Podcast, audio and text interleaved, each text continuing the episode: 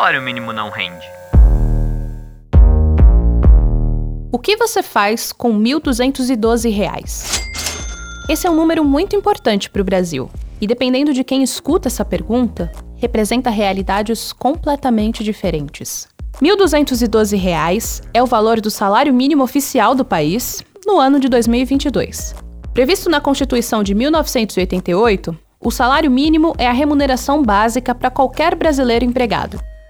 O fato é que, em tempos de inflação alta, viver com um salário mínimo tem se tornado cada vez mais difícil para milhões de brasileiros.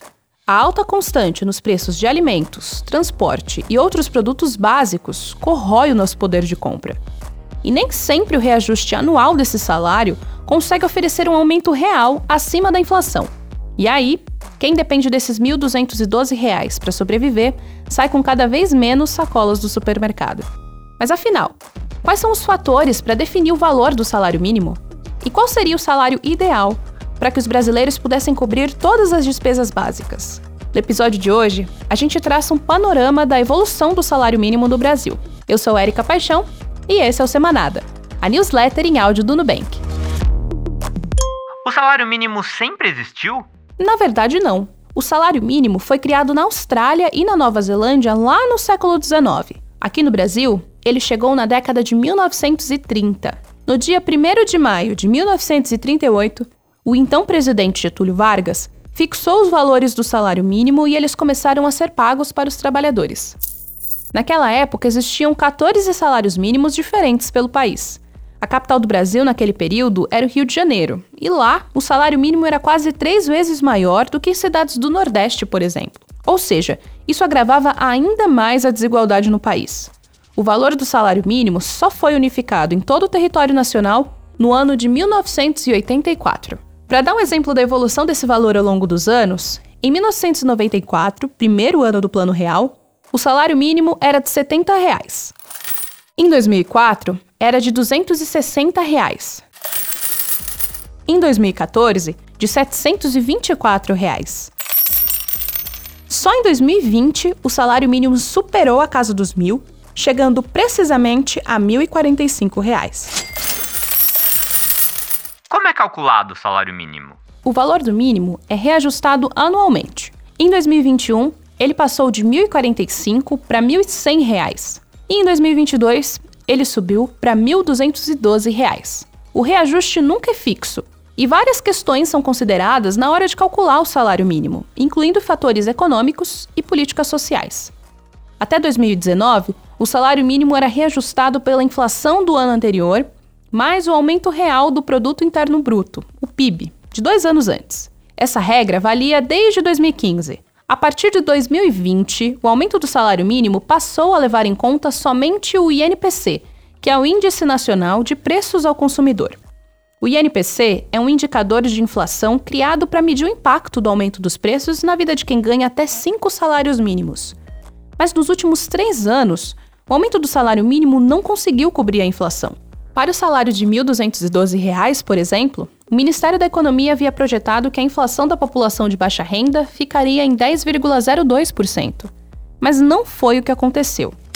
O INPC fechou 2021 em 10,16%. Ou seja, para somente cobrir a inflação e ficar no zero a zero, o salário mínimo deveria ser de R$ 1.213,54. A promessa é que essa diferença de R$ 1,54 será compensada no próximo ano. O salário mínimo tem um peso enorme na nossa economia. Hoje, ele serve de referência para mais de 60 milhões de pessoas, entre trabalhadores e segurados do INSS. Nesse grupo estão aproximadamente 26 milhões de aposentados e pensionistas. A Previdência, aliás, é um dos pontos mais sensíveis quando o assunto é o salário mínimo. Sempre que o mínimo sobe, o governo deve aumentar também o valor da Previdência. Vários benefícios e políticas de transferência de renda também sobem quando o salário mínimo é reajustado, como o seguro-desemprego, o abono salarial e o BPC, o benefício de prestação continuada, pago a idosos e deficientes de baixa renda. Mas qual seria o salário mínimo ideal? Em teoria, existe sim um salário mínimo ideal para suprir as necessidades básicas das famílias brasileiras. Todos os meses, o DIEESE, o Departamento Intersindical de Estatística e Estudos Socioeconômicos, calcula o valor do salário mínimo ideal. Em abril de 2022, ele ficou em R$ 6.754,33.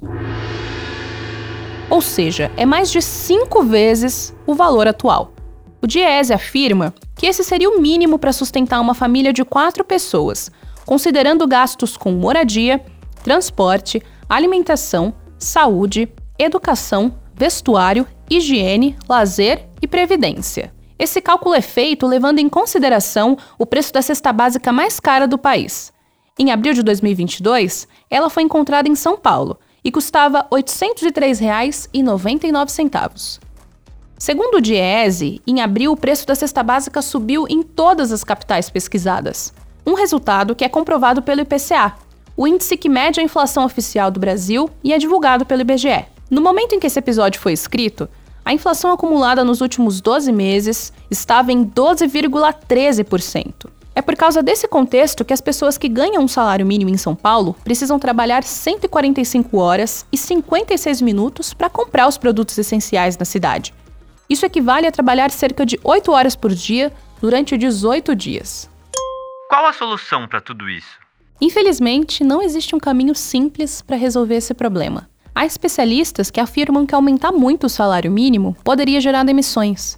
Ao mesmo tempo, um salário muito baixo prejudica o poder de compra da população e precariza as relações de trabalho.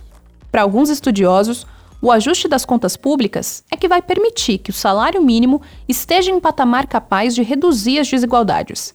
E tudo isso passa, é claro, por investimentos em educação, ajuste da dívida pública e controle da inflação. A política de salário mínimo envolve questões econômicas e sociais complexas. O fato é que, nesse meio tempo, a população vem tendo cada vez mais dificuldade de manter as contas em dia.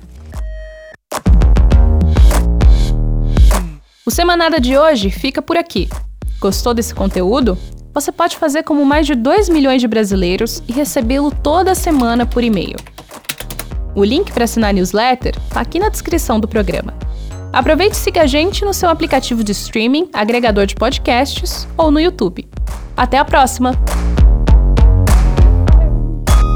Quem faz o Semanada? Conteúdo: Jonathan Castro. Narração: Érica Paixão. Gravação: Rafael Oliveira. Edição: Mari Crestani. Direção de arte: Ana Oliveira.